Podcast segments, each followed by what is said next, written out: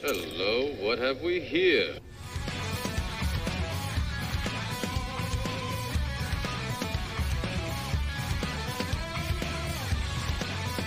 Welcome to IDP Nation, the place for IDP and draft coverage. We are your hosts, Dan and Daryl. We have you covered from your LB one year taxi squad.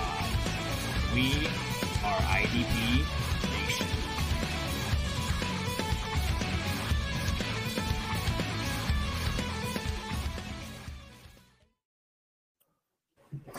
Welcome to IDP Nation. I am Daryl Winstead. I am joined by my co-host Kyle Bellafuel. What's going on, Kyle? Hey Daryl, doing good. Uh, how you doing, my man? I'm feeling pretty good. I hear you're a little under the weather. Need a tissue or look- two. yeah, that was coming. Yeah, a little little under the weather. It was uh woke up with a, a sinus infection today, so that was fantastic. So I apologize if I sound horrible right now. Nope, you sound the same. Okay. No, no, those sinuses, uh, sinus allergies, they suck, man. They really do. Yeah. So, Not great. no, better you than me, though. So, Right. we have a guest with us today. Yep. Yeah, How you doing, special- gentlemen?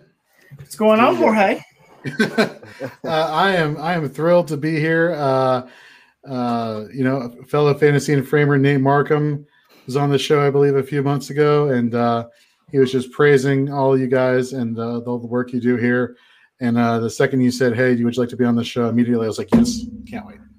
Awesome. Awesome, awesome. Thanks for joining us. Yeah, thanks So, for joining uh, us, man. you do a lot of stuff, fantasy in frames, um, all kinds of different. You want to tell everybody what you're doing, where you're at, what you got coming up, all that good stuff. Sure. Uh, so uh, I'm the creator of uh, fantasyinframes.com. You can head over to our Twitter uh, page at Fantasy in Frames. Uh, I've been doing this since 2017. Uh, was mostly redraft and IDP. This year, uh, we're picking up Dynasty as well.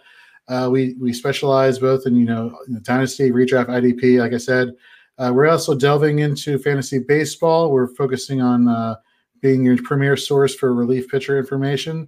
We got a great team over there, uh, but you know, brought on a bunch of new writers, so we're going to have a lot of content coming your way. Uh, you know, I, I love fantasy football. We love what we do. Uh, I really, really love IDP. I mean, I've been playing since 2013. Uh, in fact, there has not been a fantasy football league I've ever played in that did not have an IDP. So I don't know what it's like to not play in an IDP league. Uh, so needless, awesome. needless to say, um, when I found you know Nate Cheatham and the IDP guys, and then found you guys, I was like, yes, the community. I can find a I, I can find a community that can rally behind IDP. Uh, it, it is great learning about both sides of the ball. Look, uh, look for for me, and here's a selling point for those viewers who are trying to like, oh, should I you know dabble in IDP? Do you like catching touchdown passes? Yes, cool. Do you like seeing a quarterback hit and brought down to the ground with ferocity? Yes, IDP is for you. So there you go. Absolutely. That's awesome, and that's interesting because I don't. It's rare that you find somebody that's never played fantasy football without IDP. Yeah, Yeah, that's, That's, I mean, that's everybody, everybody usually talk to, they've started, you know, offensive only or something, but to just jump in IDP, that's, I like that. Big points for you, man. Thank you, man. It started, it started out as just a uh, one IDP, and then um, I got into a league where it was all the offensive positions, and then two defensive linemen, two linebackers, two defensive backs, and from there, you know, the the eyes were open, and next thing you know, we're breaking it down by quarterback and safety and edge rusher and defensive lineman and interior lineman. Uh, I mean, the combinations and so forth are just amazing, uh, and the different platforms that are out there that support IDP. Uh, it's, it's fantastic, and it's, it's a great community to be a part of. It is. I mean,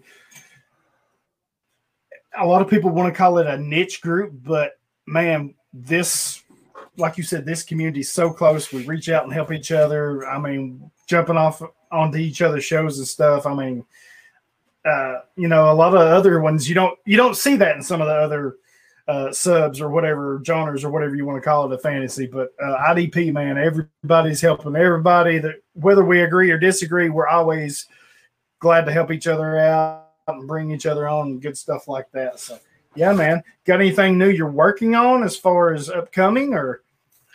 So um, right now, like I said, we uh, brought on a bunch of new writers to help handle some of the dynasty content. My role at Fantasy in Frames, as we've been growing, uh, normally I do in season a lot of the in season work, like the the starts and sits articles for the week. But I got to be honest with you, my role has kind of shifted uh, as uh, you know, Fantasy in Frames has been growing, and so I'm kind of more of the behind the scenes person, so to speak. The way the way I view it is, I'd rather let the people who write for me or do podcasts for me, I want them to get the exposure because they're the ones putting in the hard work and helping Fantasy in Frames become something bigger and and something that people can go to as a trusted resource. Um, I'd rather put them out on the pedestal than take any of the credit for myself. So I kind of I feel at home behind the scenes. Uh, if you know, in terms of coming up with creative directions for football specifically, uh, so it's it's fun for me doing this. Do I miss you know getting out and doing uh, articles? Yes, maybe that'll change in the, the fall. Uh, we do have a podcast called Fourth and Frames, uh, which is our one of our fantasy football podcasts that we put out each week. Me and Teddy Ricketson. Uh, we do keep that going, and then we're starting a brand new fantasy football co- podcast called the Four Eyed Basics, uh, where it's basically two average Joes who play fantasy football, who know a little bit about stats about fantasy football, and talk to your average player who doesn't want to get overwhelmed with average depth of target and tackle rate and yards after catch per reception. They just want to talk football. They want to talk about fantasy, why it's fun, and maybe teach you a few things along the way. Oh, that uh, is so, awesome. So uh, Ken and uh, Scott are going to be doing that for us. Uh, so that's coming up pretty soon and so just just a lot of producing. To, long-winded answer to get to what you were asking me about just a lot of producing behind the scenes. No man that's uh, long-winded answers is what we like man. We yeah. like people that's doing multiple things and and you know got their hands in all the cookie jars so to speak. Uh, I, f- I find it fascinating that people like to do the behind the scenes stuff you know. I, t- I talked to nate and, and now hearing you do that I just, other than this podcast, you know, I don't do a lot of hot behind the scenes. I'm writing and ranking. Kyle too. I mean, we're writing, ranking, uh, you know, scouting and stuff like that. So it, it's just always kind of intriguing to hear those behind the scene guys. Makes me want to call you boss man, like Nate. I give him a hard time calling the boss man. Uh, you know, Nate Cheatham is a great guy. He actually let me write uh, for IDP guys. Did the injury report a couple seasons. Uh, was it 2019? Did the injury report and uh, they oh, brought nice. me on for a podcast and uh, can't say enough of good things about you know Nate and everybody who's over at IDP guys. Great, great bunch of guys. Yep. Well, you're welcome here anytime with me and Kyle. Uh, you know, thank you. I may fire Kyle 50 more times before it's over. So I may be leaving a, a new co-host. So you never know. I'm I'm always open to possibilities. There we go. you, you hurting Kyle. You better step your game. Up. You better step your game up. By the way, I like I like the the change of title of the podcast episode to twinning because oh, right now I, I, just can't uh, with you too. Kyle and I are twinning hardcore right now. So yeah. yes, they are. So, Glasses, the color shirts. Um, yeah, definitely. I didn't even notice it, but and they mentioned it before we started recording. So if you're watching our if you watch our YouTube uh, coming out this week of this episode. I can't unsee it. It's almost a perfect match. Same color shirts, the black rim glasses. Yeah. Yep. It's almost like two cows, and I can't I can't even stand one cow, let alone two. We're coming nice. for you, Daryl. We're nice. just getting started, uh, man. Before you know it, you'll have your own pair of glasses that you'll be rocking with us. And you know, I'm, i know I've had a couple already, but geez, if I'm seeing twins already, that's bad. that's nice. bad. Very nice. Uh, oh man. Uh, so um, yeah, let's just get into it. Uh, lots going on. Um, Jorge, we've done free agency for the past two weeks, seems like, uh, or like maybe three weeks, but ever since it opened up, even a week before, ever it's just been balls to the wall with trades and and players being re-signed, tags, and all this stuff. And it's you know while most of your big names are gone, it's kind of not slowed down. So uh, you know, like uh, since our last episode here, um, I don't know what my page is doing here. Um, Kyle, go ahead. My page is loading for some reason. Okay, want to hit into the news and notes? Um, yeah, hit the news and notes, man. Yeah, first thing on the ticket here is the uh, the NFL expanding um, to a 17 game schedule. Um, definitely uh, a, a, big news ticket there. Um, what what, uh, what, what do you guys think about that? The extra game. obviously as uh, fantasy football managers and players, uh, you know, more football the better. But uh, Right. for the player standpoint, um, yeah, interesting. Yeah, I'll you know if I'm a if I'm a player and I'm worried about making the most money I can in terms of securing my financial future because we all know in football contracts aren't guaranteed. You, it, it- the only thing that's guaranteed is the guaranteed money. Um, you know, if I'm negotiating that, and this is a physical sport, people you know play it for a few years. The shelf life for a lot of these players is not a long time. Mhm. Um, and a lot of what goes into, I'm assuming, for their contract negotiations is based off of the number of games that they're playing. And so now they're getting, you know, they're they're getting paid this amount of money for not the same amount of games that they negotiated their contracts for. I can understand why they might be upset about that. I also understand the other side of the coin where they're like, "Oh, you guys are millionaires, just suck it up and play." I'm like, you know what? You, you suck it up and play. Come over here and you tell me you go through the grind right? and you tell me if the million dollars is worth it for you, or you know, could you even ha- handle a tackle, let alone uh, playing a whole 16 games or 17 games?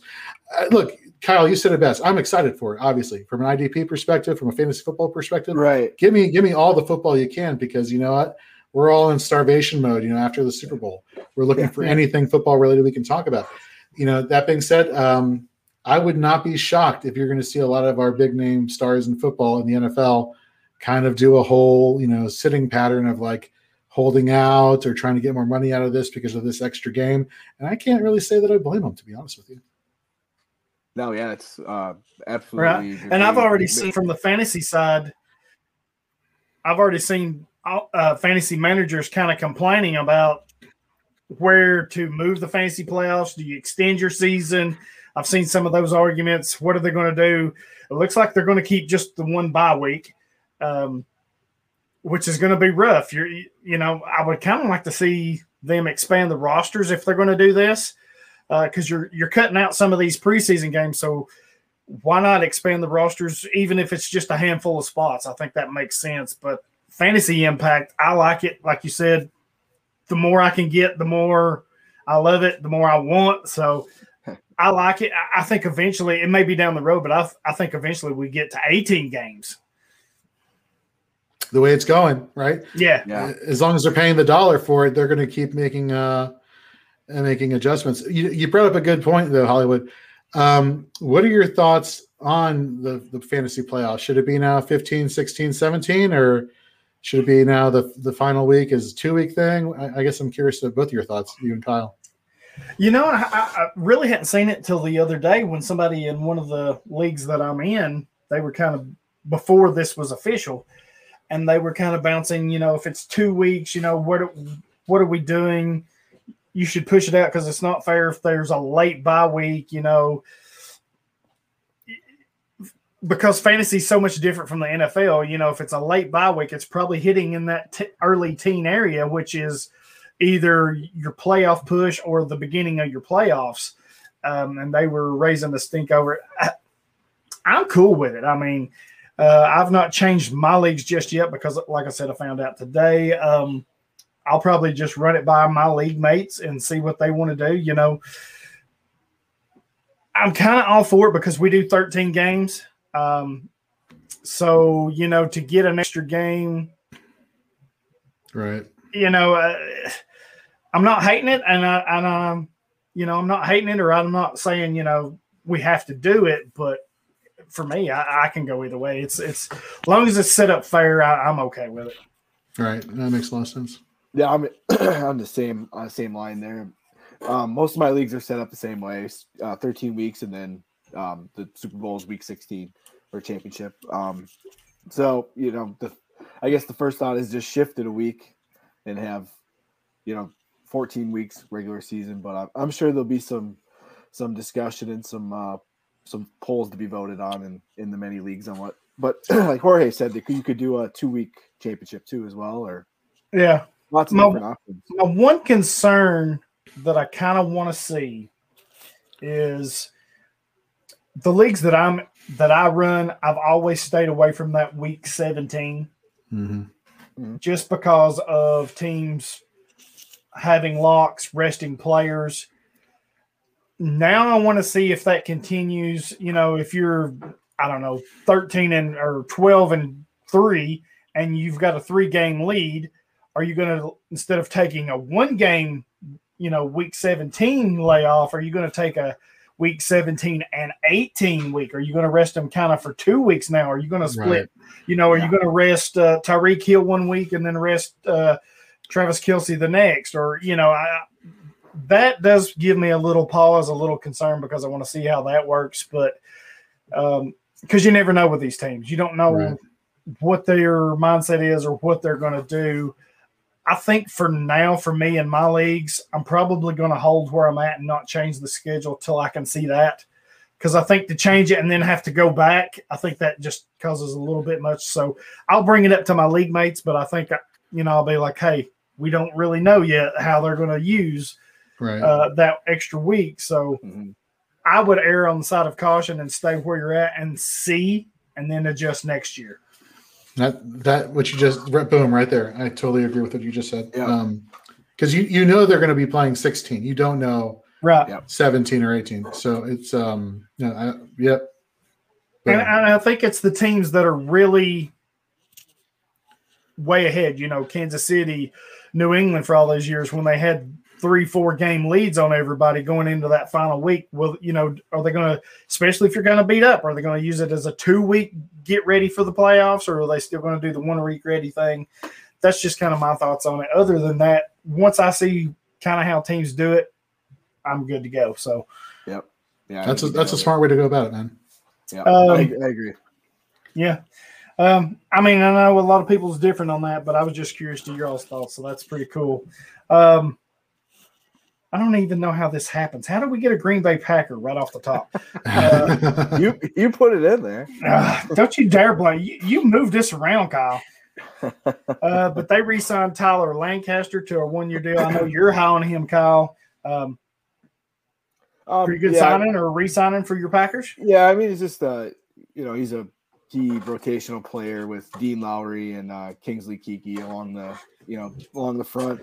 By no means is he a um, IDP relevant player because stats wise, he doesn't really put up big numbers. Um, but yeah, as far as for the actual Green Bay defense, um, solid re-signing, bring him back.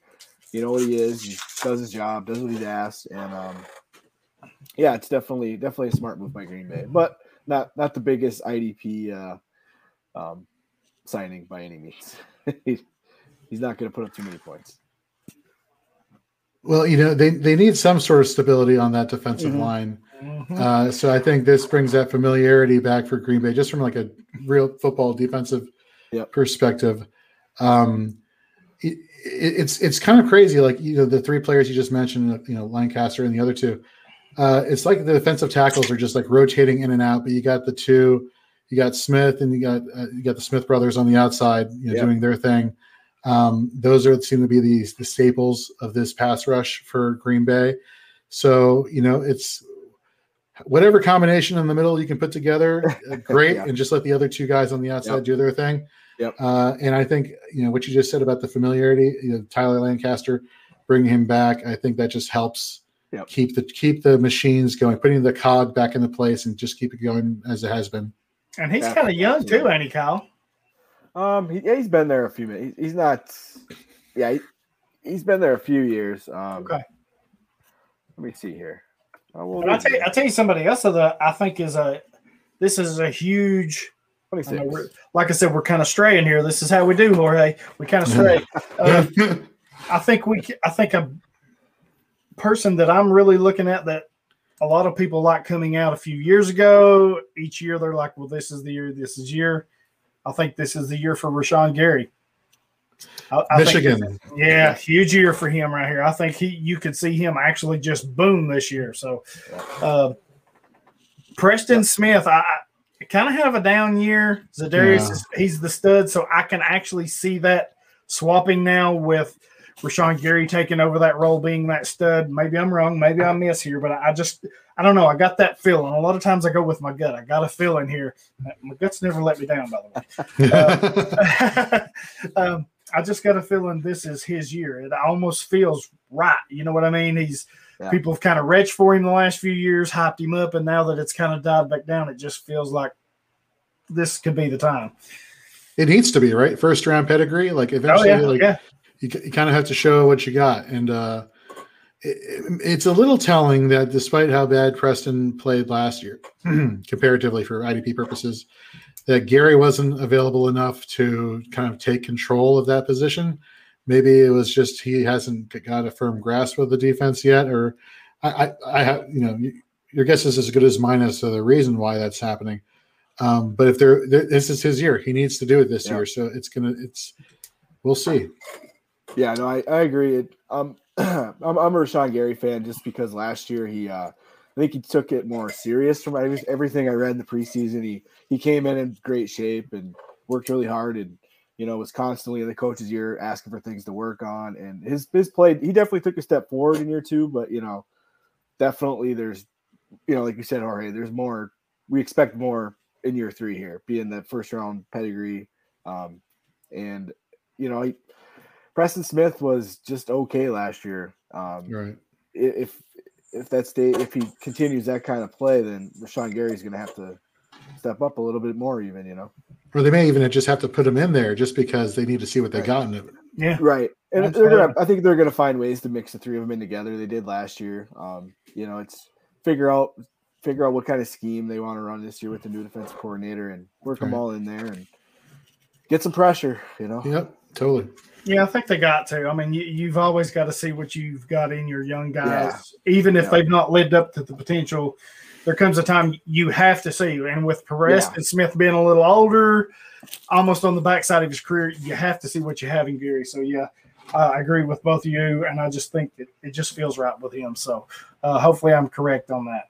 Um, Dallas Cowboys. This was something I saw today. Um, kind of piqued my interest. I think somebody asked a question about it. They asked about Aldon Smith and his value. Um, and before I seen this, uh, apparently Mike McCarthy says, you know, they could potentially bring him back.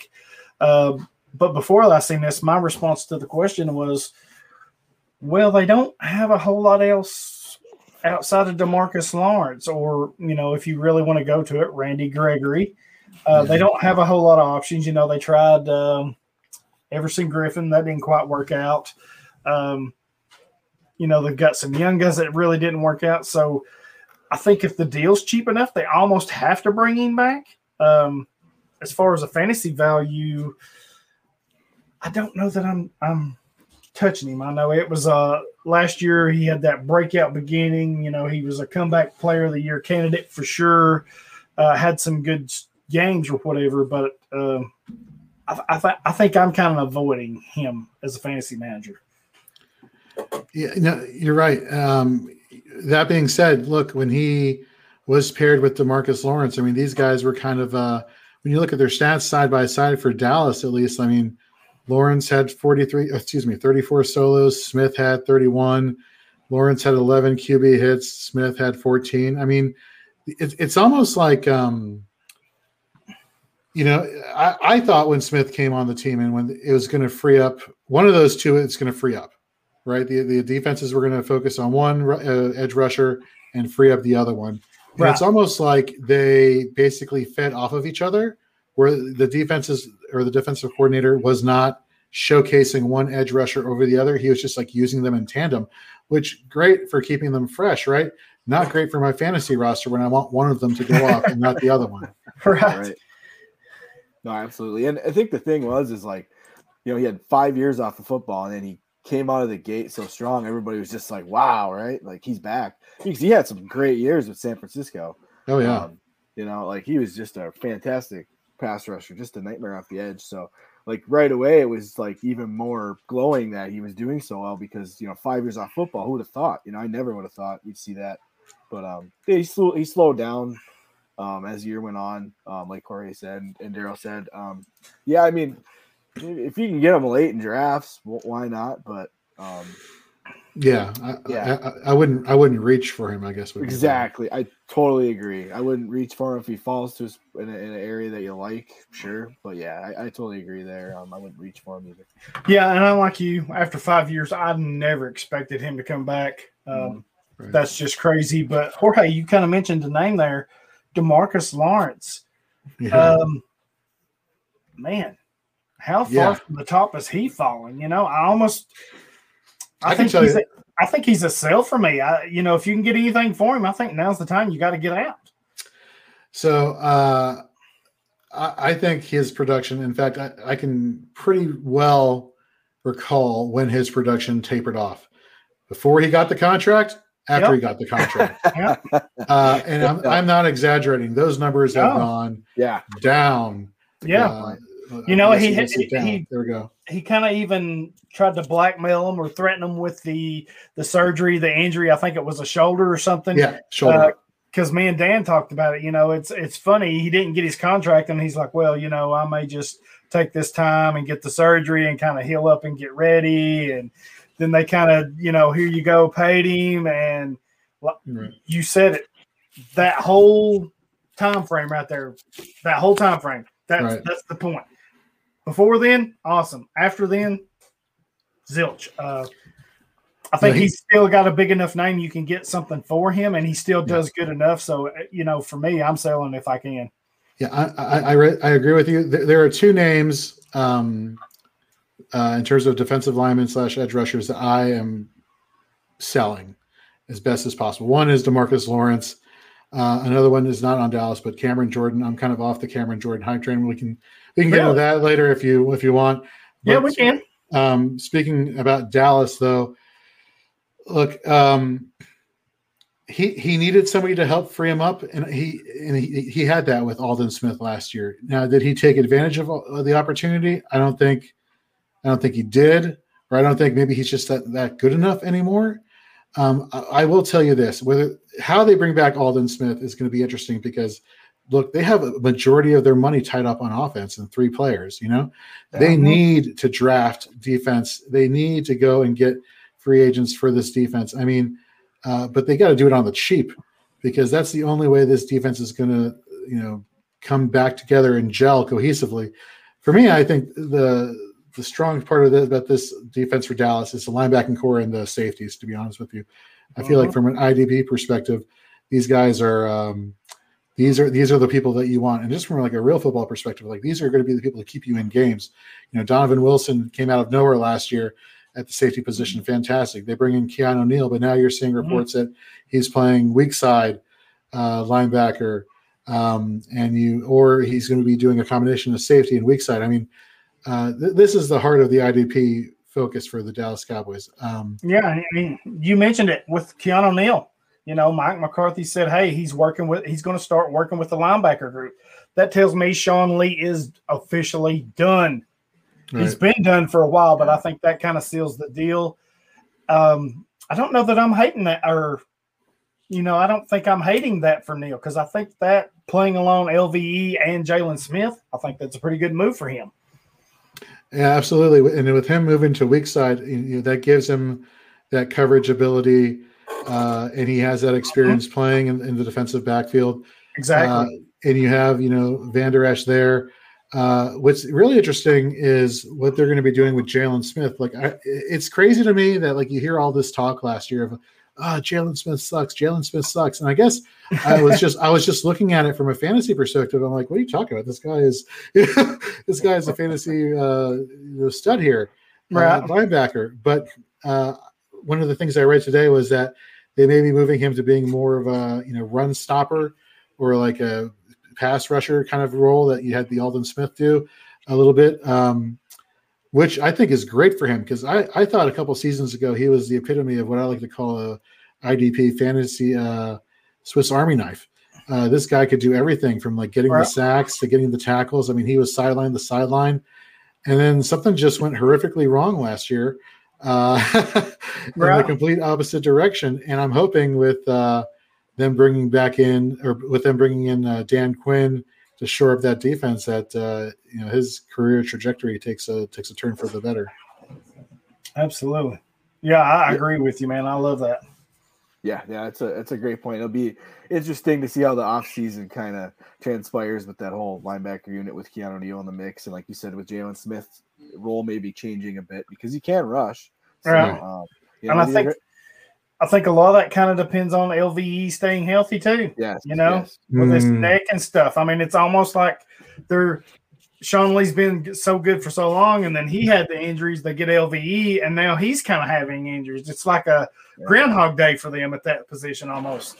Uh, I- but I like it if you got all three of them on the field and are healthy. Jaylon Smith, LVE, Keanu Neal.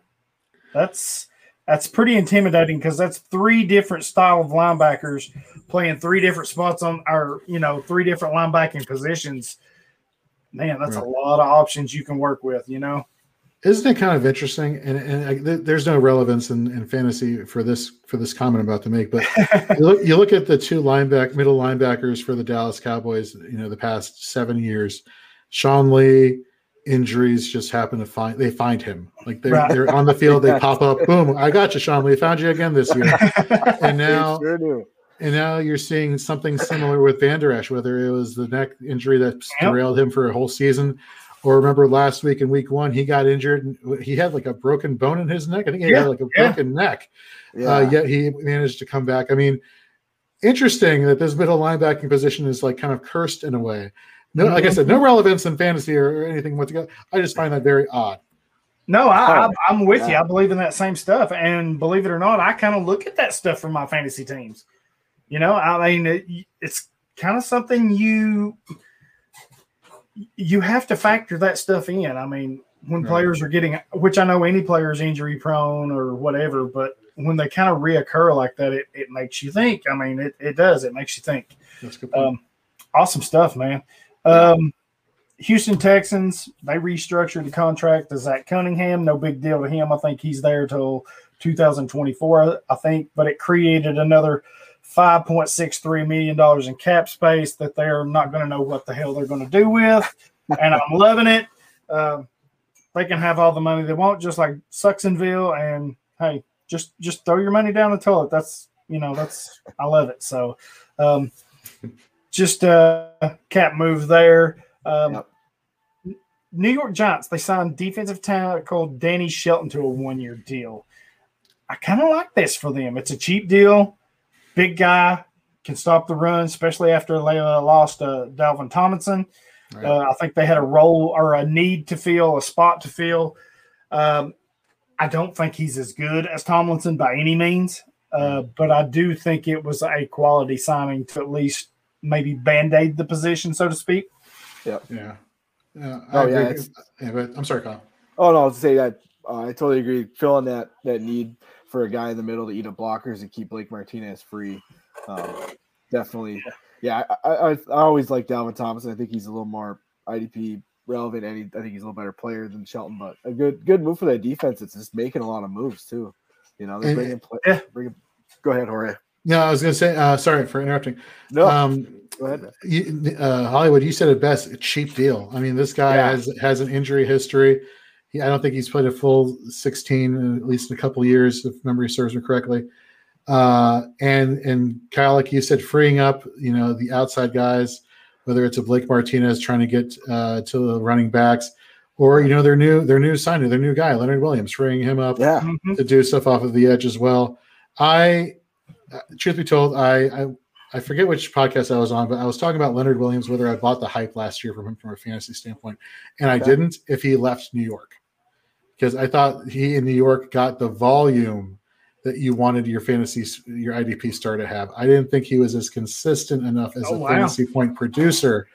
Uh, if he left to go to a different situation where that team had a functional offense, um, you know he's not going to be on the field as much. I think he was he was a product of him being on the field as much as they had as much as he was. It's going to be interesting now. They sign him to this big deal. You know the offense gets an upgrade with Kenny Golladay. What does that mean? I don't know. Uh, what does that mean for Daniel Jones? I don't know. We'll find out, right? Yeah. Uh, Saquon Barkley back. Like we don't Yeah. know what this offense is going to look like once it's assembled. Um, Right. On on paper, it looks good, but if it looks good and it performs well, does that hurt Leonard Williams? Is he, you know, th- that's going to be something I'm going to be looking at personally very closely. Is he a product of volume, or does he actually have what it takes to be that next uh, DL1 or you know be in that DL1 uh, discussion? And that's two great points there. Uh, getting back to Williams, uh, the volume thing, I- you know, I'm kind of with you on that, but there's all you know. Does the offense being good or better and on the field hurt him? It uh, kind of hurts his volume. I get you, Right. but there's also th- all. If I could speak here, if there's also something to be said for how many years did we see it in Indianapolis? You're playing with a lead, and those defensive ends, that defensive front, can pin their ears back and just Right. go freaking get it. And I think if they, I think that could be beneficial to Williams. I'm with you. I didn't see the big breakout going to the Giants. I really didn't. I thought maybe he would increase, you know, just to change his scenery, or revitalize his career a little bit. I kind of thought there would be a boost there, but I did not see the. I think it was 11 sacks that he had this year. I just Right. did not see that. I thought we'd see more back in the seven to nine range at most. Um, and he, you know, he 11 sacks tag worked out a big deal. Worked out for him. Worked out for the Giants. Um, then you kind of oh, oh back to the one year deals we were talking about. This is how my brain works, Jorge. You have to forgive me. I, I'm the same way. I, I'm sorry I put you through the loop. My bad. and think of I can see it in Kyle's face. He's like, oh shit. Uh, you know, these one year deals, I kind of like, and here's why because it's almost like COVID has kicked everything and everybody and everything we love music, sport. You know, it's it's hurt our home life, our work life, everything. It's almost like it's killed us. But you know what? Hmm. I like it for fantasy football, and I'll tell you why because well NFL too in a way because this salary cap has bottomed they cut what basically 17 18 million off the cap teams are struggling to get below the cap it has turned the NFL up on its ear a little bit because it's forcing teams to make moves that they would never make before. Never mm-hmm. because you got the cap room. You're you're not going to do this. You're not cutting him you know? Right. so it's forcing them to make moves and forcing them to sign players that they normally wouldn't sign or go after. But here's the kicker. It's only one year because you know this thing next year is going to bounce right back, even with the TV contracts. And that's what these players are banking on. That's, you know, hey, I'll bet on myself for a year. You know, I'll sign this this deal for a year because I know next year in 2022, I'm fixing to get freaking paid big time. Right. Um, I just like it because it shakes every. It's it's almost like you're in a dynasty league for 15 years and you know your team inside and out, and then all of a sudden the commissioner says, "All right," shh, shakes it all up, and then you. It, that's basically the same thing, and I, I kind of love it because of the uncertainty. I you said it right there for redraft. I think uh, people can navigate those minds pretty well. Just avoid Right. certain players if they're concerned about something for this year. For dynasty managers, it has to be driving them crazy. These Oh God, deals. yeah, trying to assess value. You know, uh, rookie pick value has to be something that they're taking consideration, and it's not so much. Um, well, no, I'm sorry. Yeah, that's something that they take in consideration, and uh, depending on who's the player, whether it's on offense or defense, like is this is uh, this is a thing. You know, that's my that's my professional analysis. This is a thing. yeah. It- it's a curveball that we just didn't see coming, and, and I kind of like those things. You know, while they kind of suck, and you have to, like you said, kind of have to roll with it and adjust on the fly. I kind of like those things every once in a while because there is a, I think you can be, I don't want to say perfect, but you can be too, too dialed into your teams and know what they're needing. And you know what's going on. You can kind of forecast ahead with contracts and this, that, and the other. But this curveball, man, we didn't see it coming. And I, I kind of think it's a good thing. I kind of, you know, the shakeup kind of good there. Um, here's one I, I really wanted to get to. Arizona Cardinals signs safety Shawn Williams and Malcolm Butler to a one year deal. Love the deal for Butler, uh, you know, for them. But the Shawn Williams, I almost didn't see it. I seen it when I wrote it down and it didn't hit me. And I was like, Shawn Williams. And I had to, it didn't hit me that it was the Bengals, Shawn Williams. It just didn't hit me. And I was like, Right. oh, shoot. And I'm loving this. This is a dirt ass cheap deal for them. We're just, what, maybe two seasons removed from him being a top 15 safety. Cincinnati had two top 15 safeties Williams, Jessie Bates. They signed, you know, Bates' rookie years. Then they signed Vonn Bell, and that killed Shawn Williams. I don't know how he fell out of favor or what happened, but when they signed Vonn Bell, that was Katie bar the door for him. Um, I, I don't know what happened. I think maybe once he moves on, we'll hear more from this. But Williams is a quality safety.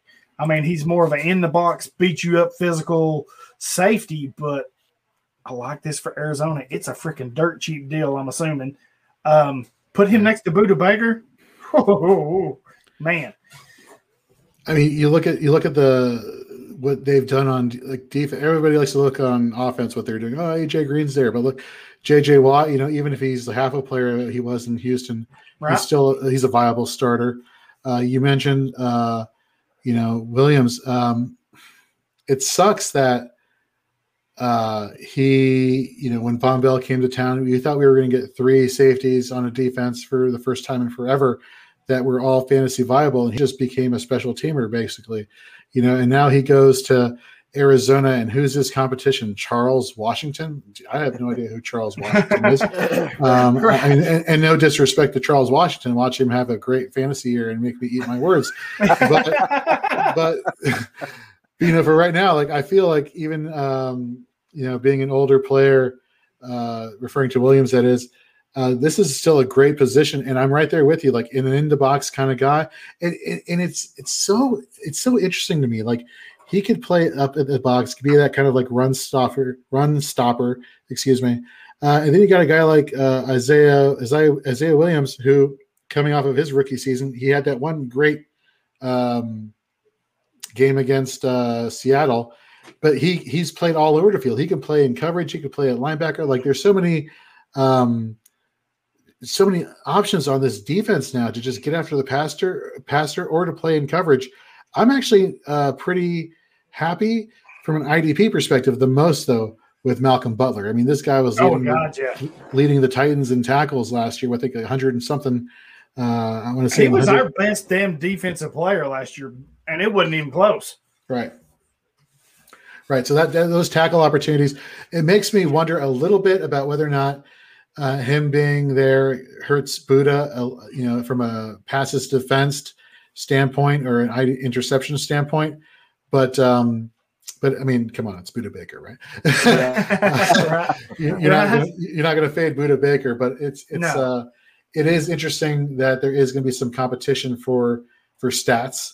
Um, you know, you look at another team in this division, uh, the Seattle Seahawks. You know, one of the things I said during middle of the season was, look, uh, I'm watching how Bobby Wagner is getting his tackles when Jamal Adams isn't in the lineup, and then when Jamal Adams is in the lineup, uh, those tackles aren't coming as you know, frequently as they had been. Just because I think Adams was in the backfield in every play before Bobby Wagner can get there. So there is something to be said, I think, for putting a lot of playmakers on a defense and thinking that every single player can still retain its fantasy value. Um, that being said, I'm not fading Bobby Wagner in redraft, you know, nor should anybody else. And you're not fading Budda Baker in redraft or dynasty uh, because of this competition. Um, like, and, and it goes back to what you're saying. Uh, let's say, for example, uh, back to what you were saying about the one year deals. Let's say, for example, this Malcolm Butler deal for one year, it hurts Budda Baker's fantasy value like tremendously. And everybody's freaking out, like, oh my God, what do I do? Do I try and capitalize on name value for Budda? Yes, send it my send it my way. yeah, please do. Because after that a- after that year and Malcolm Butler's gone, they're not going to just bring somebody in who has that same upside. Like that's hard to find. Like he's Right. an elite athlete for a reason. Um, unless they resign him to a larger deal, then that's that's that's a different conversation. Um, but it, it can definitely fool these one year contracts can definitely fool somebody into thinking that a player Yeah. is on the decline when really they just had an off year and then after this one year it's, it's going to be back to normal. Right. And to kind of touch on Bobby Wagner, I think normally I would kind of, before all this happened, before the cap dropped, all these one year deals, I think I would have kind of faded him just a little bit because he is getting older. All The miles, you know, the mileage on the tires. But with them not bringing KJ right back, I think that boosts his value back up. So Right. I, I think that kind of helps him there. Um, man, good stuff, Jorge. Love it, man. Yeah, that's that's You ask, and, you ask, and I come prepared. Whatever you guys need. I love that, man. You're, you're hitting on some stuff that I just wasn't thinking of, and you're you're making perfect sense here. Yeah. Um, Kansas City Chiefs. They re-signed Daniel Sorensen. Great move for them, I think. It's a one-year deal. They also signed Jarran Reed, who was cut earlier this week by the Seahawks. They signed him to a one-year deal, seven million. Um, Love made sense that they're going to sign Sorensen back. Uh, you know, they have the Honey Badger back there. They have Juan Thornhill, who I don't, I don't know what the deal is with Thornhill. Why he's not made a bigger push as a starter, whatever. But Sorensen played his ass off for him last year. Um, so I think that was a good move for them. Did not see them signing Jarran Reed, but man, I love it. You're going to have Frank Clark, Chris Jones, and Jarran Reed, and I forget uh, Terrell Wharton or Derek Nandi up there up front as that fourth guy. But I saw it somewhere, and I wished I could remember who said it.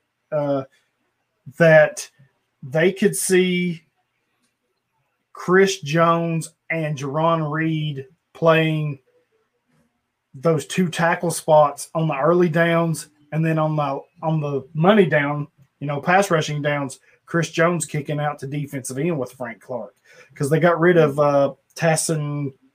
Well, they didn't get rid of him. He's on somewhere Tassin Payongo or whatever his name was. I'm not going to try to pronounce it. Yeah, I know. I, I know. I Passing butchered, gal. Yeah, no, I, know- yeah, I know you're saying.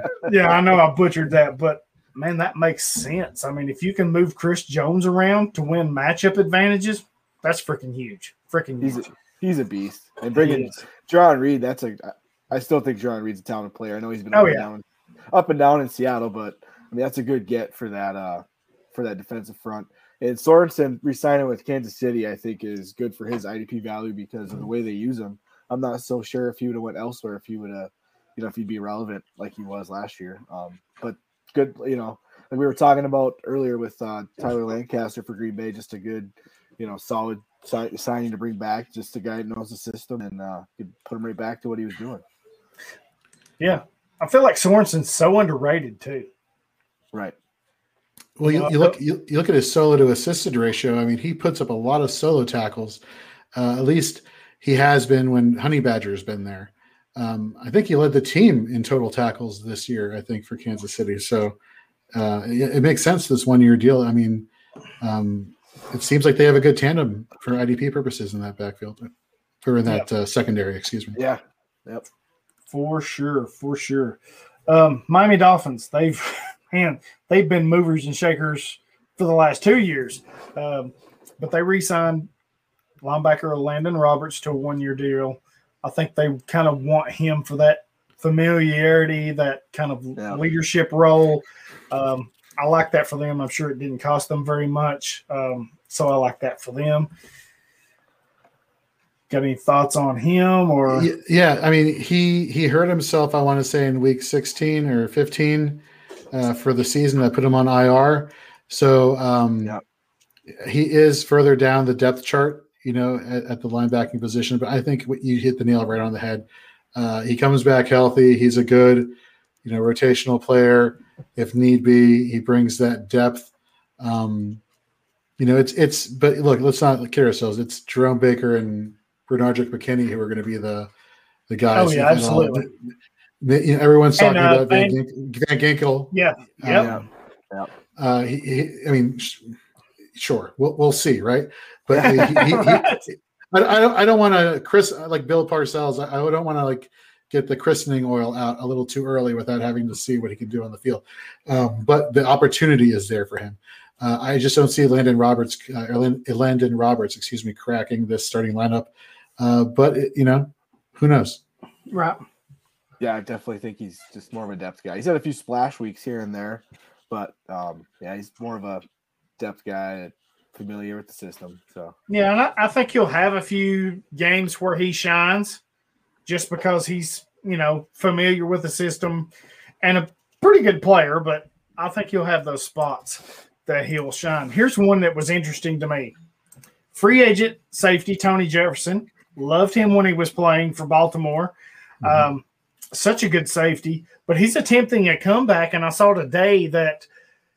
In two to three weeks, he has a visit set up with San Francisco. That if he's healthy and in shape, I know he was kind of out of you know hurt or whatever and set out, but if he's eighty percent of what he was, I think San Francisco has to sign him. That's a big get for them. He's a tone setter. He's a he has that aggressive. Let me lead you. Let me show you how to do this. Physicality. I'll bust you and don't care attitude. You know, I love that in a safety. So with them signing uh, Jaquiski uh, Jaquiski Tartt recently, do you think this Jefferson signing, if it does go to, you know, happen, do you see them splitting time, or do you think it's going to be uh, it's like a going to be like a camp competition type of deal, whether it's going to be Tartt? You know, I, I kind of think it's a competition deal because I gotta imagine, you know, you never know how players are going to come back from an injury or whatever. Right. And this is just my opinion. I gotta think if Jefferson, like us, if he's, I think if Jefferson is eighty percent of what he used to be right. a couple years ago, and that was a damn good safety. Yeah. If he's eighty percent, I think he beats out Tartt easily. He's a truck and, stick, you know. Yeah, yeah, yeah, yeah. yeah. And, and I think you kind of gotta have that on your team. You need that type of player on your team. Right. Um, not that Tartt is bad, but In- injuries have played a part in his career right, a, little bit, right. a little bit too much, and and Jefferson does bring that consistency. That's I, mean, I just think if Jefferson is close to what he used to be, I right. think he wins that easily. I think it's a competition, and maybe that pushes Tartt to another level. I don't know. Um, if it's me, I would kind of, I think I would bet on on Jefferson myself. Yeah, it'd be nice to see him come back healthy too. Yeah, you know, yeah, but but yeah, go ahead, Jorge. Yeah. No, I, I was just going to piggyback off what you guys just said, like the health being a factor, of him coming back. Uh, you know, going back to his time in Baltimore. I mean, he was a solid uh, DB two for you. Uh, you know, the strong safety position. You know, everyone everyone loves targeting strong safeties because you know nowadays they're they're they're crowding the line of scrimmage but he was doing it too in coverage as well, even though he was strong safety. So he has that uh, dual capability of being just an overall great safety. But I'm with you. The, the tone setting nature of uh, the hard hitting action that he brings brings that mentality to that secondary that I think everyone is concerned with the 49ers front line uh, pass rush. They're concerned with the uh, linebacking core with Warner and Greenlaw now. Uh, but you don't really care too much about that secondary too much. And I think right uh, he, I think you're, I think you're, you hit the nail right on the head. Tony Jefferson would bring that, uh, that mentality uh, and that physicality that they, they, they need. Yeah, yeah completely agree with you. Um, staying in the NFC West, Seattle, they re-signed Carlos Dunlap to one year deal. Um, I thought them getting him last year in the second half of the season was huge. I mean, they were just desperate for a pass rush, and I think he had uh, five sacks in the last seven, eight games or whatever it was there down the stretch. I think that was a huge boost to them. Um, I think it was important for them to re-sign him because they, of course, getting rid of Jarran Reed. Um, you know, you don't have a lot of else at the pass rushing position. Um, Darrell Taylor was hurt, who I still like. I think is going to be a good pass rusher for them, but you need that veteran presence, and I think he gives you that. And I think he's really good. He showed that last year. Like I said, I think it was five sacks in seven games, maybe eight. But anyway, he was their best pass rusher outside of Jamal Adams down the stretch. Um, getting him in there for a full year, I think that could be very, very beneficial for them. Love that resign for them. And look, look how they're pairing them up now. You know, you have the the recent signing of Kerry Hyder Jr. From oh, San I love that. Uh, you bring the familiarity for Dunlap being there a yep. year. You bring the the up and coming play t- playmaking potential of Hyder Jr. You got Jamal Adams coming into that backfield at safety. You have still Wagner there. Um, you know, there's some IDP. There's some IDP players to be looked at in the Pacific Northwest. There is absolutely there is. I think it's uh it's it's a really good good uh, re-signing by Seattle to pair him with Hyder, like you guys said. Um, Seattle's been hurting for pass rush for for a while, and uh, those are two guys that that you know last year played both of them played very well. So well, Yeah. you know Dunlap did when he got to Seattle, and in Cincinnati he was ready to ready to get out of there. So Right. And Hyder's so underrated. If y'all Yeah. remember 2000, oh, don't hold me to this date. 15? Uh, no, Kyle. Nobody's listening to you. 2015. Anyway, when he played for Detroit, Right. Yeah. Yep. he was a defensive tackle. They kicked him out to defensive end. I think it was his first or second year in the league. And he had eight sacks right off the bat. Yeah. So he showed then that he was a pass rush presence. And then for whatever reason, he disappeared and he goes to San Francisco a few years later, last year. Right. He was one of their best pass rushers. Um, very underrated player. I like that for him. No, Um, absolutely. And in our last news and note, don't know how I feel about this. I know he was a kind of a fancy darling. Philadelphia Eagles re-sign Alex, or Alex. Philadelphia Eagles re-sign linebacker Alex Singleton to a one-year deal. Um, man, they've just been a mess at linebacker. I know they've got Davion Taylor, uh, TJ Edwards, and some guys, but Singleton really stepped up last year and was one of their better players, uh, especially at that position. Um, kind of tells me that they're saying, you know what, you done good, but we want to see you do it again. And him kind of saying, you know what, I done good, and I'm betting on myself that I can do it again. Uh, so I kind of think it works out for both of them, him and the Eagles. Um, you think he takes a bigger step forward this year? Kind of the same. What are your expectations for him with Philadelphia? Kyle, what do you ahead. think? Okay. Um, yeah, you know, Nate Gerry wasn't cutting it. No, in, in no. Philly. No. Just, He just sure put it wouldn't. nicely, to put it nicely, uh, he wasn't cutting it. And when Singleton got out there, you could just see the the difference he made for the defense. He brought a little more energy, and he he played, you know, he played downhill up by the line. You know, he was more aggressive, and uh, he ended up with like 120 tackles, if I don't remember, if I remember right, um, something like that. Um, Yep, don't me 120. 120. Okay. Um, and I believe they had Yep. him on an exclusive rights um, Mhm. tag.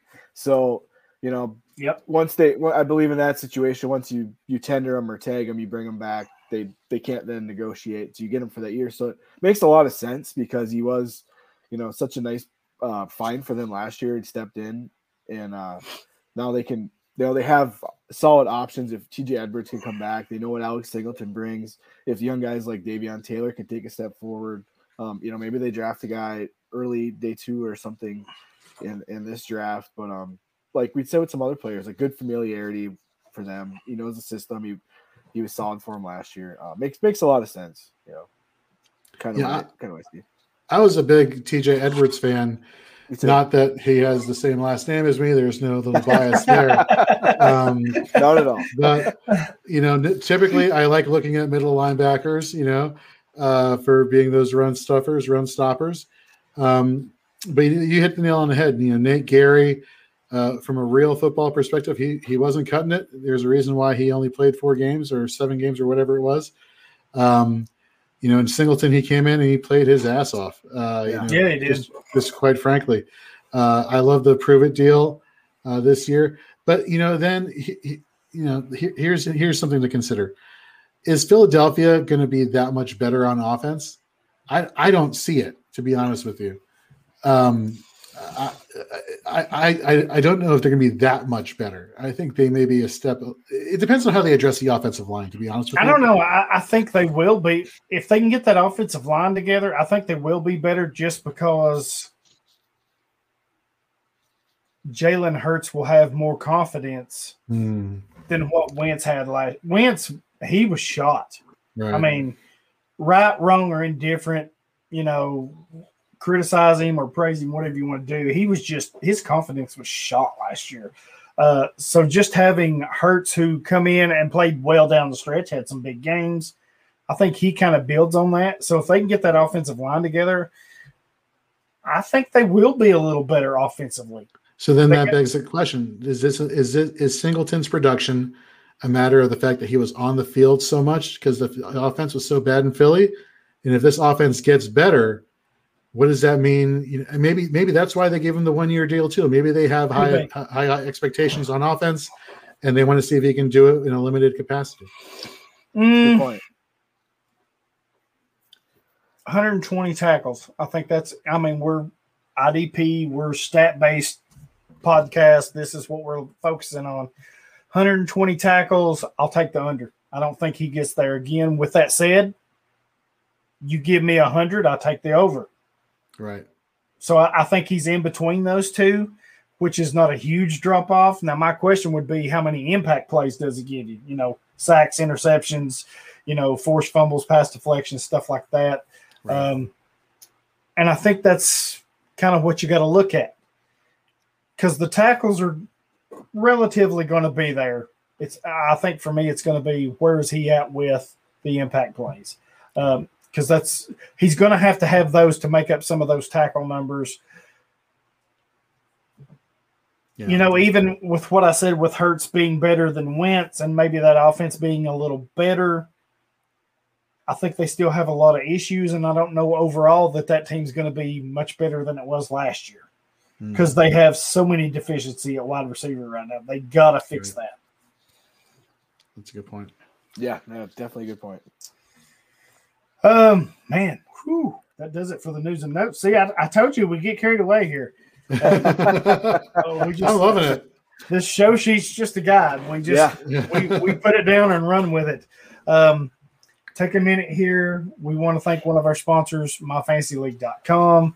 Uh, they help out with uh, the IDP Invitational. Uh, they sponsor our listener league, IDP Nation 2 Listener League. Uh, they do a lot of good things. They're so helpful. Customer service is great. Every time I've had an issue or a question, they've answered me almost immediately. If not, it's it's it's been pretty quick. Uh, I know a lot of people think they're a little high on their price, but you know what? You get what you pay for, and sometimes that's a good thing, you know. Um, so you know they've always been good to us. They've helped us out. So that's where I play basically eighty percent of my leagues, uh, if not more. I just think they're fully customizable. They give you the most options. Um, and they're always looking at new stuff that they can add. So, uh, really love them. Want to thank them for supporting us, and we uh, support them as much as we can. Um, actually, twenty four seven Sports is another um, sponsor of ours. You know, they're doing all kinds of things right now with the tournament. Their baseball season starting up. They got stuff with that, soccer, basketball. Um, you know, go check out uh, Action 24 7. They're just as good as the big boys, and I'm not even going to mention their names. I've been on their site. It's crisp, it's clean, it's easy to use. They even have a free section where you can win money and prizes there. Um, you know, make your initial deposit, use our promo code Hollywood100 and they will match up to a hundred bucks. You know, if you put in a hundred, they're going to give you a hundred. Um, they have a referral refer a friend program, which I think is uh, attached to my Twitter page. That's an extra thirty bucks. You know, so you know you deposit a hundred and use that code and our promo code, you're getting one hundred and thirty with your hundred dollar deposit. So go check them out. They do a lot of good things. Uh, locally owned for Tennesseans by Tennesseans. Um, go check them out. Um, one more piece of news here. For those of you that are listening, and I'm piggybacking off of our sponsors here, we do have a few costs that we have to cover cover with recording, you know, our equipment, stuff like that. We are making a transition from Podbean because right now that's where we're running everything through but we're going to be transitioning starting next week. So this is the last episode that you will be able to hear off of Podbean. Next week we are going to Anchor. Uh, Dan uh, got with me this past week. We've got all that set up. So going forward after this week's episode, we will be on Anchor. It's much better. It's more a cost-effective move for us. Um, same great quality. You know, I'm still there. You know, star of the show I may or may not bring Kyle with me. I was just going to ask if I was coming with. You know, I've not decided yet because I'm liking what Jorge's bringing to the show. Here. I mean, Yeah. you know, I, I'm liking it. So I don't know, Kyle. I'm going to have to think this week. I really am. Okay. Um, but all jokes aside, go, just go check us out on on Anchor now. Um, just a little something we're doing, you know, to you know, it's COVID, so you know, money's tight with everything. So, but even besides that, it's it's much better. It's more easy for us to use and set up stuff. So we're going to switch from Podbean to Anchor. Um, I like more of the features they have for the podcasters uh, as far as stats and analytics and stuff like that, more of a breakdown. So, plus it's cheaper, which is a win-win for us. Um, so, I just wanted to alert everybody: this will be the last episode on Podbean, and then next, starting next week, we will be on Anchor. Whew. Damn, Kyle, I'm tired of just talking, man. You did an excellent job, buddy. A- Anchor's thank a you. great platform. We use that too. It's fantastic. Yeah, well, we started on, you know, back four years ago. Me and Dan started. We didn't know nothing, and we hooked up on Podbean, and it's been good to us. And they have good stuff. But uh, you know, we found Anchor with our sister podcast, the Devy IDP Grind, which is college based, and uh, it just made sense to make the move. And it's getting to the point where it's renewal time. You know, you got to renew. You know your fees or whatever, and he's like, you know what? Let's just make the move. And I was like, you know, that makes sense. So now's the time. This will be our last week, and we'll catch you on Anchor next week. Cool. Shoo! I'm tired. That was a that was a Uh, lot. You handled that pretty well. Hey. Well, thank you, Jorge. I appreciate that. See, Kyle sucking up to the boss never goes. Right. It's never a bad thing. Okay. I got to I got to start. I got to take And they notes. said brown nosing would get you nowhere. Damn. Kyle about to, or uh, Jorge about to walk into a new position. I'm taking notes. I'm taking notes. Uh, I'll you back. better be taking notes. Uh, I'm just kidding. I, I give Kyle a hard time, but uh, I love Kyle sometimes. But uh, anyway, good stuff. I said sometimes. Damn. I know. I know you said sometimes. That counts, I know. Yeah, I'll take That it. I'll counts. take That counts. that counts. Okay, so on to our main event. Um, our top remaining free agents, um, who we like left on the board, the impact they could have, maybe where they could go, um, all that good stuff. Um, Jorge, since you're our guest, I'm going to let you go first. Um, Okay. we always let our guests go first, so uh, um, Thank. I appreciate you're that. up on the board. Kyle gets in your way, just elbowing, kicking something, push him out of the way. Uh, that's okay. Kyle and I we're we're uh, twinning right now, so Winning, man. Yeah. no need to do that. But uh, it's good to know that the option is there if I need to. I, Um, ca- I can't with this twinning, dude. Uh, you said that earlier, and I have not unseen that yet. None of Good try, that. Dar- good try, Darrell. But you're not turning Jorge against me. We're twinning. nice. Um, yeah, I'm going to go with the uh, the number eight uh, total, uh, number eight uh, linebacker, as well as defensive player overall in total tackles last year, uh, with 134, 91 solo to 43 assists, six tackles for a lot for a loss or TFLs, and the four quarterback hits. I'm going for Neville Hewitt. Look, Neville Hewitt reminds me of Demario Davis. Demario Davis, when he left New York, or excuse me, he was a Jet, and his last year as a Jet, he put up ridiculous numbers. And people in New York were like, "Oh, well, we're not going to pay. It's a one-hit wonder. He's just a flash in the pan." And he, they let him go. He tested free agency. He signed with New Orleans. Guess what? He's still a hashtag tackle machine. He can still do his thing. Yes. He's a playmaker. Fine. It's like they're making. It's like the Jets are making the same mistake again because Neville Hewitt last year had a great solo to assist ratio. He played his butt off this year. A high tackle volume, a, a volume tackler, another hashtag tackle machine. I don't understand why he has not been snatched up by some team. Maybe he's asking for too much. Maybe other teams just don't know any better. Maybe there's something we just don't know. Um, but I still think wherever he lands, uh, he has starting potential and can get you those fantasy points that you need and high and a high volume of them, especially from the solo tackle department. Yeah, super reliable too, right? I mean, Right. and he, he stepped up big time for that Jets defense with CJ Mosley holding out and Blake Cashman's hurt. Like he's just struggled with injury, and uh, you know, it's just Hewitt was just a mainstay, and he's just a tackle machine for for us IDP managers, man. Uh, I'm curious why he's still sitting there. You know, you think somebody Right. would bring him in. You know, just a nice, solid, stable option. Um, yeah, it's Right. definitely definitely a name to keep an eye on here. I, li- I Uh, like the call. Yeah, no, totally. Um, and, and it's just so funny because you know another name that uh, is on my list here, and he's also a New York Jet, or at least he was a New York Jet. Was Brian Poole, cornerback.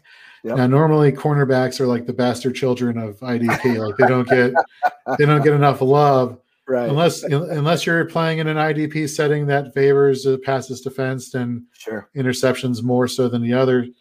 But uh, you know, let's just say we're using Fantasy Pros scoring. I mean, he was averaging a 9.8 fantasy points per game. He only played in nine games last year due to injury, but he had a great solo to assist uh, tackle ratio. He got to the football. He has a nose for the football, whether it was interceptions or forced fumbles or whatnot. Uh, and he's he's there. He's there on the cheap. You know, me being a Washington fan, I understand there are two spots that are glaring need for us: corner and free safety. Uh, I would have loved to have him next to Fuller uh, in the secondary at corner. Um, I, I think he is an he is an underrated talent that people are just ignoring because of uh, injury history. If he's on your dynasty waiver wire, I would pick him up and stash him because wherever he lands, I think he has the, the talent um, to really uh, help you. Now, granted, again, like I said, this depends on whether or not your league settings allow for cornerbacks to get more points for interceptions and for passes defense and so on and so forth.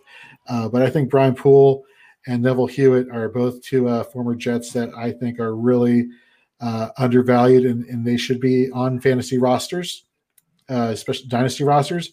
And uh, I have no doubt wherever they end up, they're going to contribute. I like both those calls. Definitely, uh, definitely solid. And I, I agree, man. Uh, if they're if they're sitting there, if Poole would probably be the one that'd be sitting on the, on the waiver wire more likely. But Yeah. uh, yeah, grab them and stash them. Absolutely. Yeah, I love. Brian Poole. I think he's so underrated. Um, Mhm. kind of, he can kind of play all four positions in the secondary: free safety, strong safety, corner, slot corner if you need him to. Can blitz, um, does good in coverage, good tackler. So, just such an underrated player. I like him. Neville Hewitt. I'm with Kyle. I don't think he's of the two. I think he's probably one rostered the most, just Mhm. because corners kind of get streamed or whatever, or because of the generic position leagues. But if you're starting a corner, not a Right. better cheap option than that. I mean, uh, Absolutely. Um, should I keep going down my list of uh, sure, go right ahead. Yeah, Cool. yeah, for sure. Um, so one is a linebacker, and I noticed during our pre uh, show notes here that uh, that uh, Hollywood, you and I have uh, a similar take on him. Uh, Tyrell, Tyrell Adams. This guy kind of came out of nowhere last year, right? With 125 total tackles. Right. Um, Yeah. uh, he- he's definitely a thumper.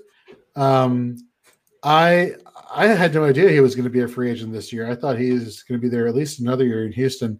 Um, you know, they make the trade, obviously Houston with Miami um, for linebacker, and so Tyrell Adams. Do I think he's a flash in the pan?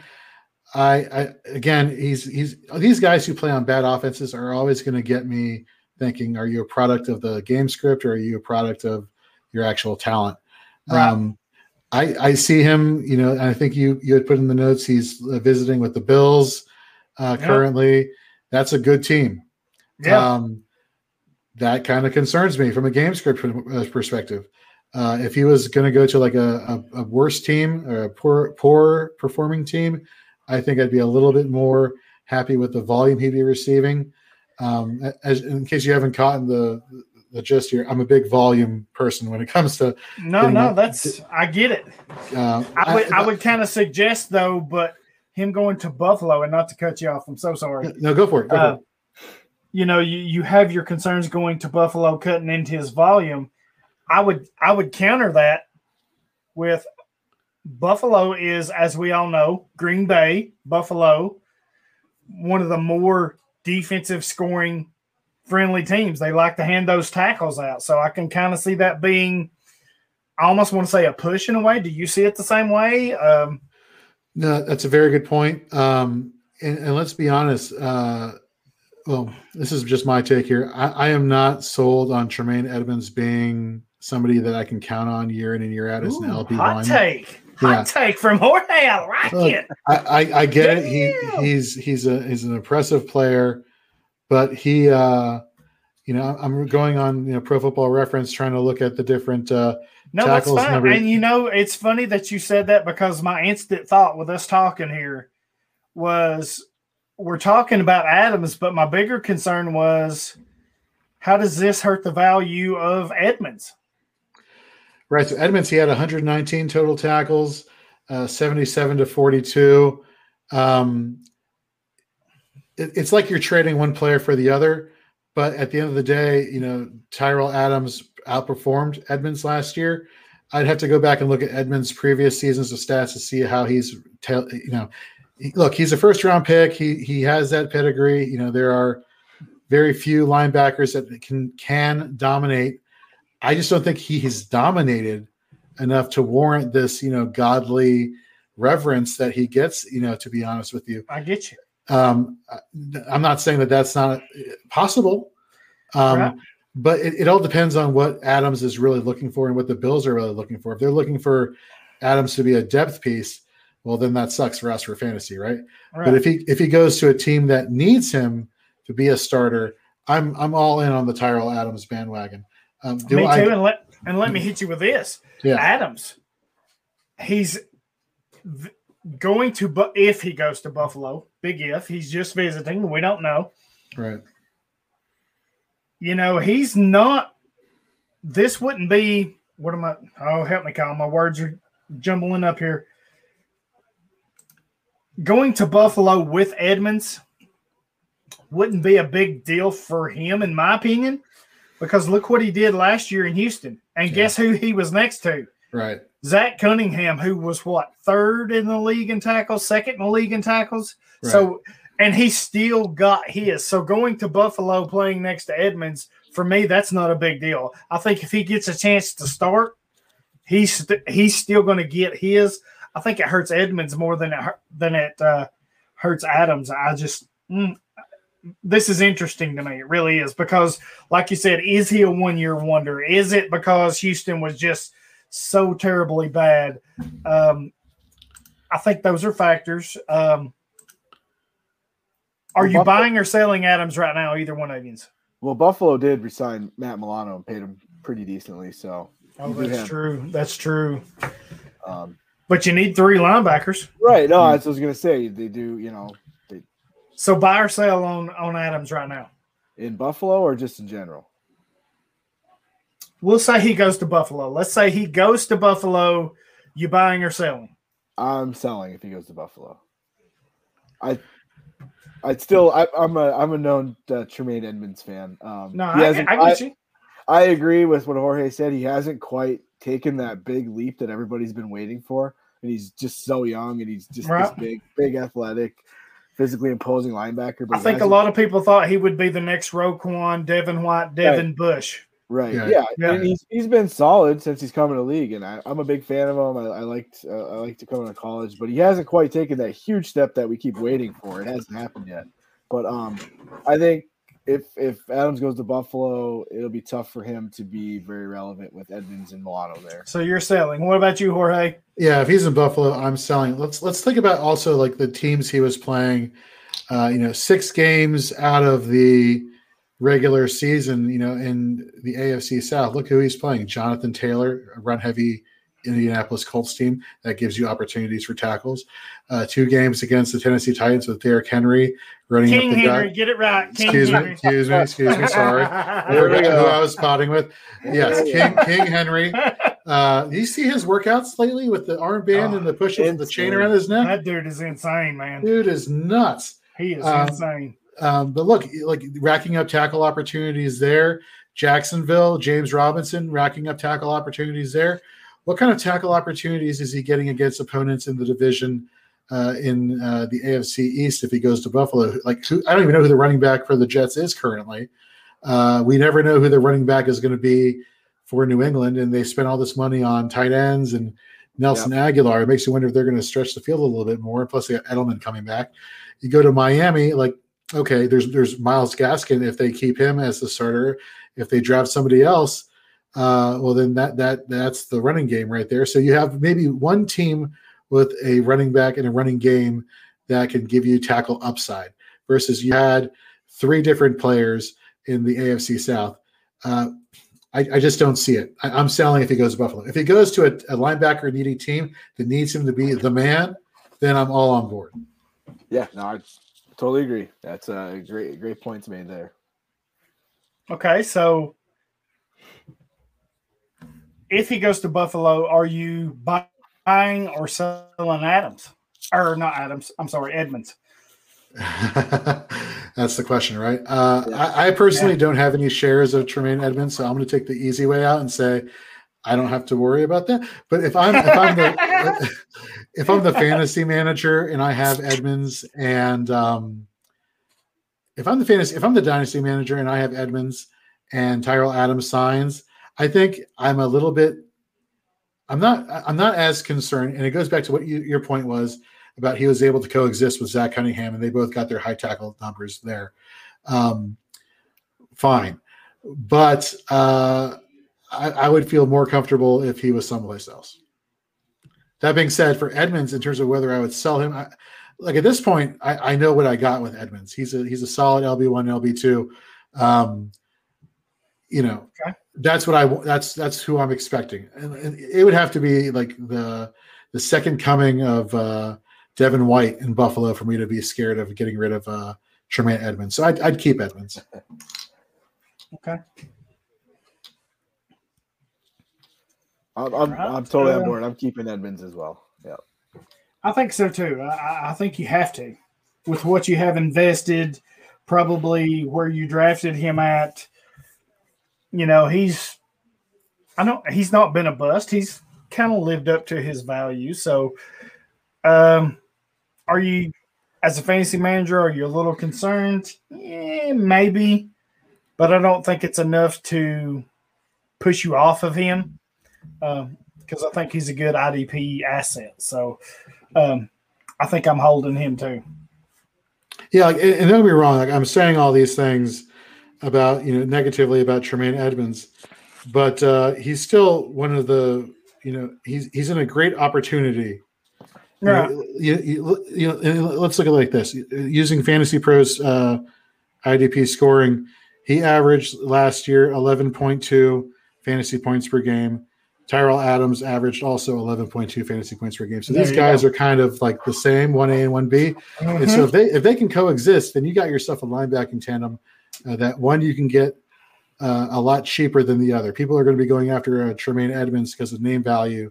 Yeah. Uh, just like they were going after Cunningham for name value, right? Um, versus uh, Tyrell Adams. So, uh, yeah, I, am I'm, I'm I'm fine with Edmunds if Adams goes there, but if Adams goes there, I I understand the whole coexisting thing I just brought right. up and you had mentioned earlier, but I would feel more comfortable if he went someplace else. Right. And I love these conversations. I love, you know, why you you're not a big Edmunds fan.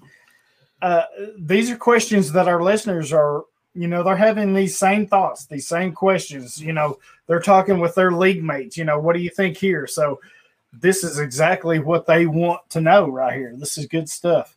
Um what was next? Um did you get through your last one? No uh so my last one is uh and i think um I, I forget who we have in common uh, I think uh, well, it doesn't matter. Eric Wilson, uh, Eric Wilson, linebacker formerly of the Minnesota Vikings. Like I, I, I, call them. So Nate Markham, who's been on your show, uh, he's mm-hmm. one of our IDP uh, analysts over at FantasyInFrames.com. Love and, Nate. Uh, no, Nate's a great guy. He's fantastic. Um, you know, one of the things we said about uh, these guys in Minnesota, the linebacking corps last year, is the Eric brothers. Like if it wasn't Eric Kendricks, you know, making plays in IDP it was it was Eric Wilson. And he- you know, a fun fact, you know, according to PFF, you know, when uh, Eric Wilson is targeted in the passing game, he actually causes the quarterback to have a very low uh, NFL passer rating. So believe it or not, he's actually pretty decent in coverage. And so one of the places I have been petitioning him to be signed by, and go figure because I'm biased, is the Washington football team. Because I look, I look on one hand, you got Cole Holcomb, who's an up and coming player in IDP, who's Yep. really good against the pass. Um, and on the flip side, you have you know an Eric Wilson who could also be very good against the pass. I mean, he is he is a perfect fit for Washington. And I'm going to use my voodoo magic because back in February I was saying Fitz magic to DC, and then it actually happened, and I'm like, oh my god, did I just do this? Where, where's my voodoo doll? Okay, I want to I want to do the same thing for Eric Wilson because I think he would be perfect in Washington in this linebacking corps. Again, makes you kind of concerned as far as why uh, he hasn't been getting that contract sewn up just yet. Maybe he'll be like one of those one year deal guys. Um, I don't know, but I think he has the playmaking potential to definitely be rostered or or at least you know uh, try to acquire him for like a late. Uh, uh, I would say a, mm, I think he's worth a late first, but I would not. I would not give up a late first. I, I would sec. I would say uh, probably a high second round pick in your rookie drafts for Eric Wilson, mid to high. I'll put it like that, mid to high uh, for his services because I think he really has that potential to pay dividends. I mean, eight passes defensed, nine tackles for a loss, 62, 100 and uh, uh, tw- uh, 22, excuse me, total tackles last year. Just a, just a great IDP asset. Yeah, he had a big year. Yeah, he did. Absolutely. Whew. Um, Kyle, you're up. I'm gonna let you go. All right, buddy. Um, my first guy I have is KJ Wright. Um, I mean, he's uh, he's been just rock solid in Seattle. Um, he, he's getting up there in age, but he's he still showed last year that he's, you know, he's still got some juice left in the tank. Um, doesn't appear there. He said he's not taking a hometown discount to come back to Seattle, right? So Yeah, I saw that. Yeah, yeah, I mean, there's a good veteran linebacker that's still available for somebody. Um, always been a big KJ Wright fan. Um, Yep. Yeah, somebody's gonna get a really good player. Um, I'll just go through them quick here. Another one I had um, Avery Williamson. You know, he went uh, made the move to Pittsburgh last Mm-hmm. year, and uh, man, he stepped up for them big. At the, he had some really big weeks to finish the season. Um, I've always been an Avery Williamson fan. Darrell, you know Avery Williamson. He was a Yep. tight I do. I Yeah. do know him well. uh, he got he, he had injuries there. I think did he have an ACL, I believe it was. I think so. Yes. Yeah, but he came back this year and, and showed he still got it, and he was he played really well for Pittsburgh down the stretch. Um, another linebacker I had here uh, is De'Vondre Campbell. Um, he had that big year with Atlanta two years ago. He had like 129 tackles, I think it was. Um, it's a real big year, and then he took a one year one year kind of prove it deal with with Arizona, and uh, um, he had 99 tackles this year, seven tackles for loss and two sacks. So I mean, he had a pretty solid year. Um, the snaps kind of were all over at the you know towards the end of the end of the year, and they're mixing in the young guy with Isaiah Simmons and um, Right. You know, they got a lot of nice pieces there in Arizona. Um, so I mean, he's still available, and he's a player that I mean, I think he's 28 or 29. So I mean, he's he's still got some left, and uh, somebody's gonna get a good player with him. And then I have a guy I've always been a fan of, um, Ryan Kerrigan. Mm-hmm. As a, as a, you know, he's just. Uh, I've always just thought he was just a, just a really good pass rusher. He was just fantastic for Washington. Um, you know that that, that Washington line is pretty good. So Right. a little bit. A little bit. it's pretty good. Uh, it's uh, fantastic, is what it is. And there wasn't a whole lot of uh, snaps for him to had to be had there. So he, he only play, ended up playing 38% of the snaps this of the defensive snaps this year, which is a career low for him. Still had five and a half sacks. Uh, he's getting up there. I think he's 33, but um, you know, he could go to a team and be a nice veteran presence for them and provide a nice spark off the edge, whether he's playing 50, 60% or a rotational piece. Um, he's he's still uh he's still got something to give, I think. So um anybody have any opinions on any of those guys so far? Uh, I- I'm loving the De'Vondre Campbell. You know, he, he had that great year in Atlanta. and then immediately in free agency, the Cardinals just went and snatched him up real quick. Yeah, And then you know they just happened to have Isaiah Simmons fall in their lap in the draft. right. Um, and so you bring in, you know, JJ Watt. You still, you know, they got rid of uh, Reddick, I think, right? Reddick, he went to Carolina. Yep. So um, I, I don't know. I, maybe, I don't. I, Arizona seems kind of set though at linebacker, right? You- Right. You, think, uh, but he he has talent. He has the ability, and he's probably somebody uh, as an outside rusher who can play end. Also, uh, I believe I believe he played end, and uh, I could be wrong in Atlanta. Um, but he's definitely uh, definitely a talented player. And look, pass rushers and linebackers uh, who play that dual role, those are those are you know very hard to find. And so I think he definitely has the talent. Definitely worth being on your roster. Um, Avery Williamson, right? You talked about Avery Williamson. So Yes. yeah, Yep. Yep. uh, I I'm a little concerned. Uh, like, why didn't Pittsburgh keep him? Yeah. Do they just do they just have trust in their farm system for linebackers, which I feel like they have now? you know, Pennsylvania, Penn State used to be linebacker U. Well, now Yeah. the Steelers are linebacker, you know, Inc. Uh, for for uh, the NFL. Why didn't Why didn't the Steelers keep him? Did he want too much money? I don't know. Um, that's my only concern with him. He is a talented, very talented player. Right. And I, I'm with you with KJ. Right. I, I wish he would take a hometown deal because I don't know if I can envision him in another jersey besides the Seahawks jersey. But right. Right. um, yeah, I, I totally get what you're saying there. Damn, Kyle, I made fun of you and your allergies, and all of a sudden I've started sneezing my darn head off. oh, shit. Um, yeah, um, man, y'all are killing it. I don't even know how to follow up some of this. Uh, Ryan Kerrigan, love him.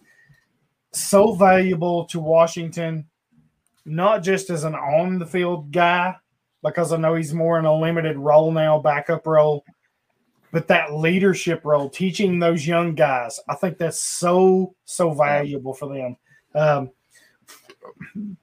I hope he finishes his career there. Now, with that said, I can't blame him if he wants to go somewhere else for a bigger role or more money, but uh, would love to see him stay in Washington. De'Vondre Campbell. I get the feeling you're not sold on De'Vondre Campbell. yeah. He's got bitter beer face. I can't. You know. Well, I, I, I don't know. I don't. I don't know where to. Yeah, I'll admit. is- I'll admit some of this has to do with Vic Beasley, the one-year breakout, comes to Tennessee, steals our freaking money, spending it on hot wings and hookers down in Atlanta. You know, I get it. Um, in that order, by the way. Hot in that order, yes, yeah, absolutely. Hot wings are no joke. No, I got you. Hey, hey, if they're Nashville hot, then definitely Oh. they're on top, baby. Have you? I know this is. I'm sidetracking a bit here from what you're go ahead, say. go ahead. But uh, have you ever had Prince's fried chicken? The uh, the hot uh, Nashville hot chicken. It's called Prince's Cafe. Oh It's- yes. You've had that before? I hear it's like super super hot. It's like on my bucket list of places to go travel when I go to Nashville. It'll it will light you up. I ain't gonna lie, it'll light you up, but it's so good you can't get enough of it. You can't Nice. get enough of it. Nice, nice, nice.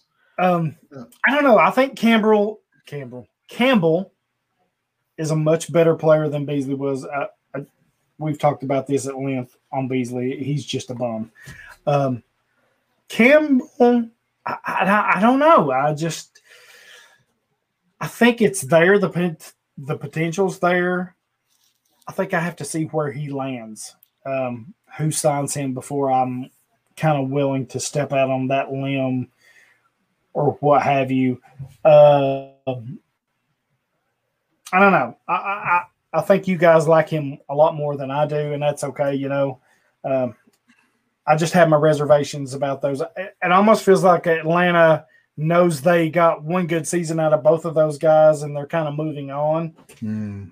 Um, maybe he lands somewhere and does good. I, I'm just kind of on the fence with him. Like I said, it could be some of the Vic Beasley blowback that I'm having right here, but uh, Right. Avery Williamson, I'm with both of you on Williamson. I loved him. Loved him in Tennessee. Hated that he left. Um, loved him with the Jets. Hurt that hated it that he got there and left. Um, went to Pittsburgh and I thought, man, you know that's a great fit because Vince Williams was not the guy. Um, they do have the young stud uh, Devin Bush who Right. got hurt, and I thought, man, what a perfect fit for him to kind of mentor and teach that guy. Robert Spillane, though, he's he's the monkey wrench in this whole thing. I think Mhm. for some reason Pittsburgh kind of seems to like him. Right. I don't personally because I don't. I think he's just a jag. He's just another guy. I, if it was, if I were running Pittsburgh, I would have Devin Bush and Avery Williamson. Uh, I just think that's where you go. Um, very good linebacker. Hope he lands somewhere else. Um, just kind of surprised they didn't choose to keep him. Um, KJ Wright. Um, love that Kyle mentioned him. I think he's a super intelligent veteran at that second level where you need that that experience. He kind of gets overshadowed by Bobby Wagner a lot in Seattle. Kyle mentioned it. You know, I'm not giving you a hometown discount. You're going to pay up, or I'm going somewhere else. Um, that's basically what it comes down to. Uh, but how do you replace a, a perennial hundred plus tackle or tackle guy per season? Uh, and he's above average in, in coverage, so he's not hurting you there either. Um, I think if somebody throws the money at him, I still like him. Uh, uh, you know, especially as a redraft option. Um, We spoke about at length Tyrell Adams. Uh, one year wonder guy, I kind of think so, but it's a great one year prove it option for some team, Right. a la Buffalo. You know, if that, hey, we'll give you a one year deal, you come in here. I think it works out for both of them. Um, I kind of like that. Uh, two that I have that y'all didn't mention is defensive tackle Geno Atkins. Um, you know, they moved on from Carlos Dunlap. Um, now it seems they're moving on from Geno Atkins. He's been one of the more premier interior defensive lineman for the past shit, what, six, seven, eight years at least. Kind of. Yeah. Yeah. Yeah, I mean, he's been in that range. Uh, they just haven't had a whole lot around him and Dunlap. Um, I I almost kind of wanted to see Tennessee pick him up, uh, but they picked up Denico Autry, which I thought was huge. So Right. I think a team like Tennessee that could use that interior defender, I think you go all in on Atkins right now. I think Oh, he yeah. has another good year or two left, and he could be a, I think he can be a championship piece for you. Um, Dallas, you know, if you, which I know they don't have the cap room, that's one thing, but if you're serious about pushing, you know, that would be a good, great landing spot. Um, I just think somebody that needs that interior pass rush, they need to go after him. Look, there, there are many things we can point to on Cincinnati that we can say is the problem that they haven't been successful. Geno Atkins was not one of them.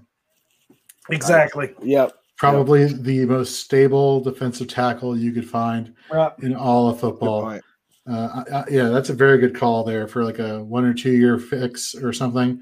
Um, It's kind of a shame that they're just now getting Joe Burrow, which could potentially be changing that offense with Joe Mixon, Tee Higgins. A you know, right. it's almost like it's fi- it's.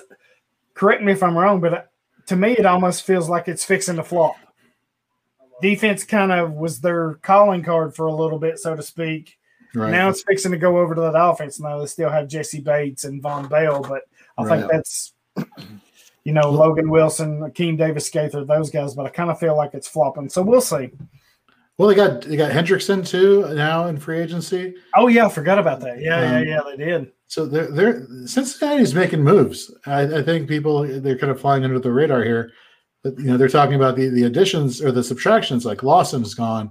Yeah. Um, They're a uh, little bit young. yeah, thank you. That's where I was going with that. Yep. Young. Absolutely. Um, yeah, I mean, I like what with their youth. I think you're just going to have to be patient with them. Um, and then my last one, Kenny Vaccaro, strong safety. Man, I hated to see yeah. that Tennessee moved on from him. And I think had this cap number hadn't dropped, there's no way he gets out of Tennessee. Such a perfect fit with Kevin Byard. Um, such a perfect fit for our defense. Um, but this, you know, he was just a cat casualty, and not because Tennessee couldn't afford to pay him. It was just because league wide, we talked about it earlier, this big 17, 18 million dollar drop. This is a perfect example of a move that never happens if this cap stays where it's at. This he doesn't get out of Tennessee. They I know they signed him to a one year deal last year, but he doesn't leave if this cap doesn't drop. Um, with that said, it kind of helped that you had Amani Hooker, a guy that they drafted, that they like, has played really well. It kind of helps that you have him sitting in the wings when he got when he had his moments, he shined. Um, so I really get that, and I'm a huge Amani Hooker fan. Uh, you're looking for kind of a sleeper next buy low guy. I would suggest go and get him because teams are going to teams are going to stay away from Kevin Byard. I mean, he led the league in interceptions. He's always among the top. They are going to stay away from Kevin Byard. So I think that second safety, that's where it's at. And then you consider that Tennessee's secondary is trash right now. It is trash outside of Kevin Byard. So I, I think Amani Hooker could be in for a big, big breakout season fantasy wise. Um, Vaccaro, getting back to him, I kind of sidetracked there. Um, if you need a safety, you got you got to go after him. You can get him cheap right now. I think he's a he's a one year deal guy. I mean, let's face it, he's going to sign somewhere for a year and say, you know what, you're going to get me this year, but right. I'm going to ball out and I'm going to I'm going to get that big payday next year, probably two three year deal. Um, man, I, just I he got he got held out three games. Yeah, yeah, he did. He did. No, totally. Uh, you know, he has his 60 again, he has the numbers that you you want, right? You want to get the guy that has the good solo to assist, especially for a strong safety. You know, you want the guy who can get to the ball. He has a trouble recovery. He has, you know, maybe not the greatest pass coverage guy with only five passes defense, but uh, you know, he he is what he is. He's a thumper. Yep. And he does it well. Yep. And uh, you know, you, let's go back a couple. I'm pulling up his stats right now. Let's go back. You know, he's a he's a tone setter too. High football yeah. IQ. I mean, he's smart. I mean, he's not a liability back there. You know, he can cover. He can come down in the box. Um, just kind of a jack of all trades. So I'm really, I, will tell you, I'm really surprised that Tennessee let him go. And I think the only reason they let him go, it had nothing to do with price tag. I think it's because they knew they had Amani Hooker back there, and he was a mm. much cheaper option. That's why they let him go.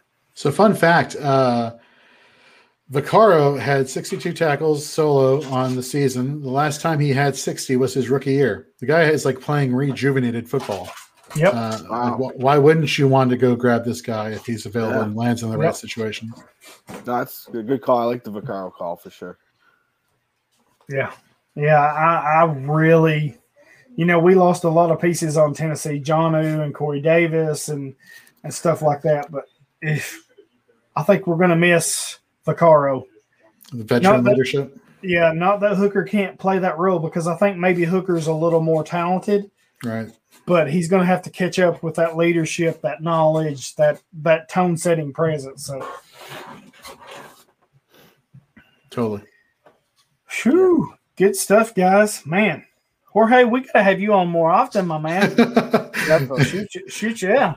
Thank you very much. Uh, no, I, I, it's been a pleasure. Um, uh, it's great talking shop. Like like I said earlier, you know, with doing a lot of the behind the scenes things, it's very rare that I'm able to get out. And so, when you uh, you had mentioned, "Hey, come on the pod," I'm like, "Yes, get me. I need to talk some IDP. I need to talk some yeah. football." And, and, and it goes back to what we were saying in the beginning. It's such a great community, first and foremost.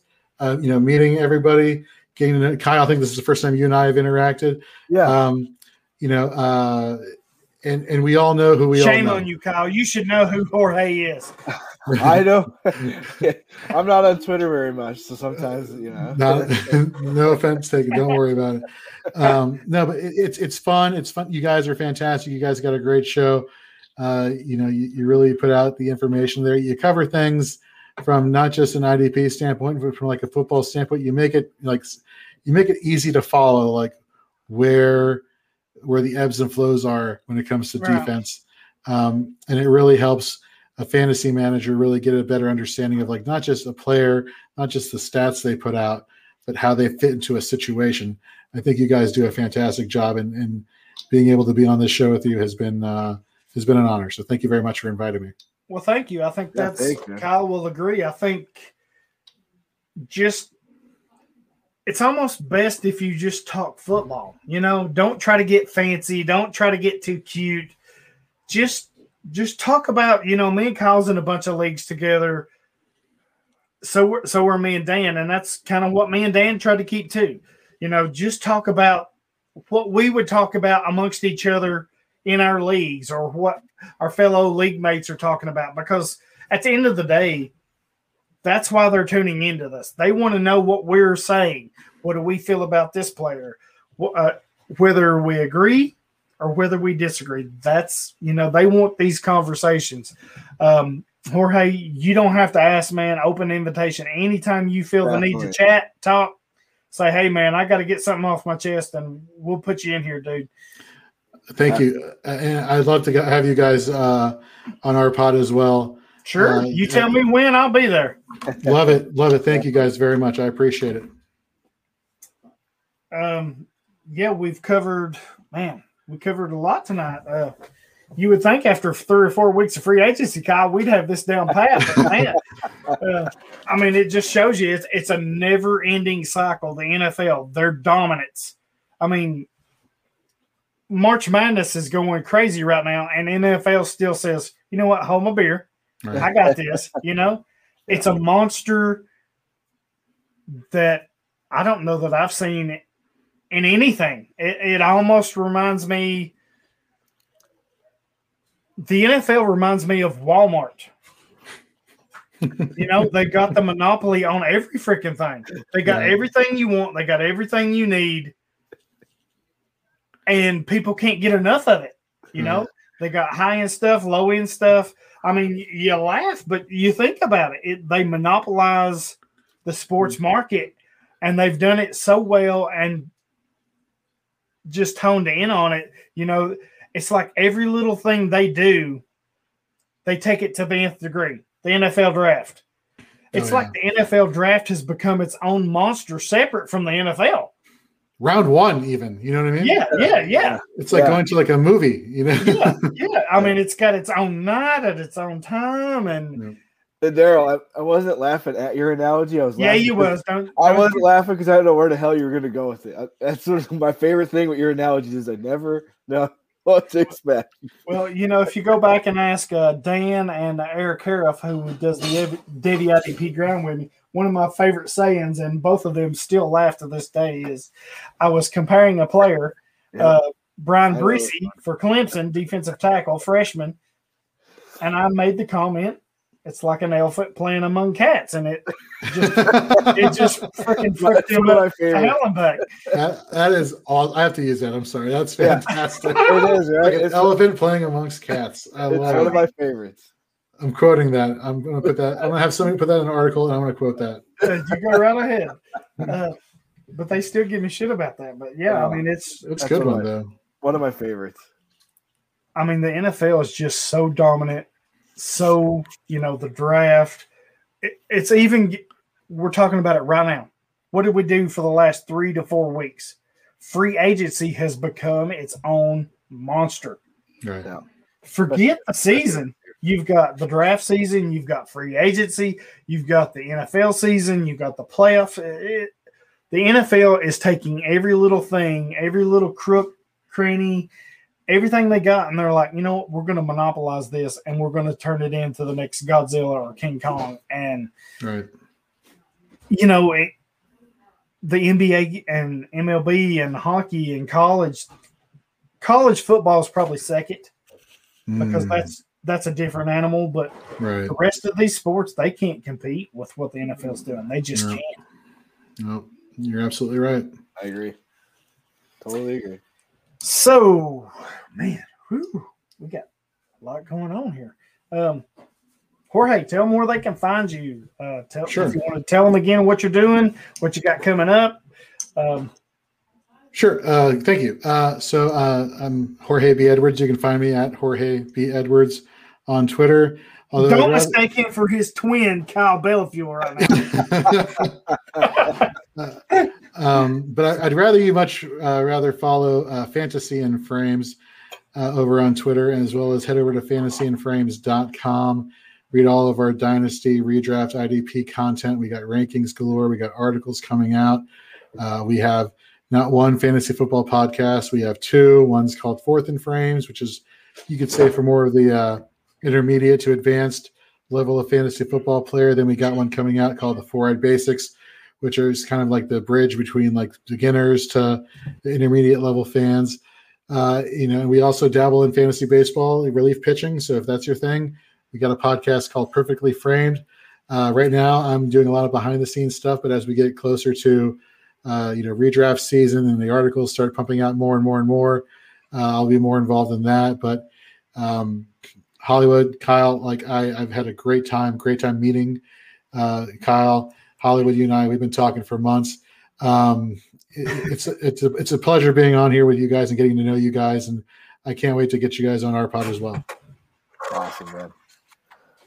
Oh, no, awesome. thank you for coming on. Thanks for coming Um, on. I know you like all my heavy metal crazy stuff that I post from time to time on Twitter. So, Yes, sir. And I won't forget you on the uh, music podcast that I'm working on. I will Nice. definitely tag you on that. You too, Kyle. Um, Kyle, tell them where they can find you, what you're doing, what you're screwing up. Uh, yeah, um, you Uh, can find me on Twitter um, at kbell54. Um, all my writing and uh, rankings are over at IDP guys with uh, Darrell and Yeah. all the all the staff we have there. Some really great people. Um, yeah, then you can find me here because Darrell lets me hang out with them. Yeah, I do, I do let you hang out with me. And I'll tell you, those top 500 rankings that we work on, those are mothers, Yeah, man. it's uh, brutal. Sheesh. It just says hard, that's hard to say. Top five hundred. that, that that hurts my mouth just saying that. You guys do amazing work over at IDP, guys. Yeah. Oh, Thank you. And, and you do as well. I wish you would put more out as far as for yourself because, man, you're super intelligent. Love to have you on, man. Um, shoot, we do so much. I, I, I don't even know where to begin. I You can find me anywhere Twitter at Hollywood Titan. You can find me on Reddit, King Titan 1, on the IDP sub, the Devy IDP sub, uh, Facebook, any given Sunday. You can find me at idpguys.org.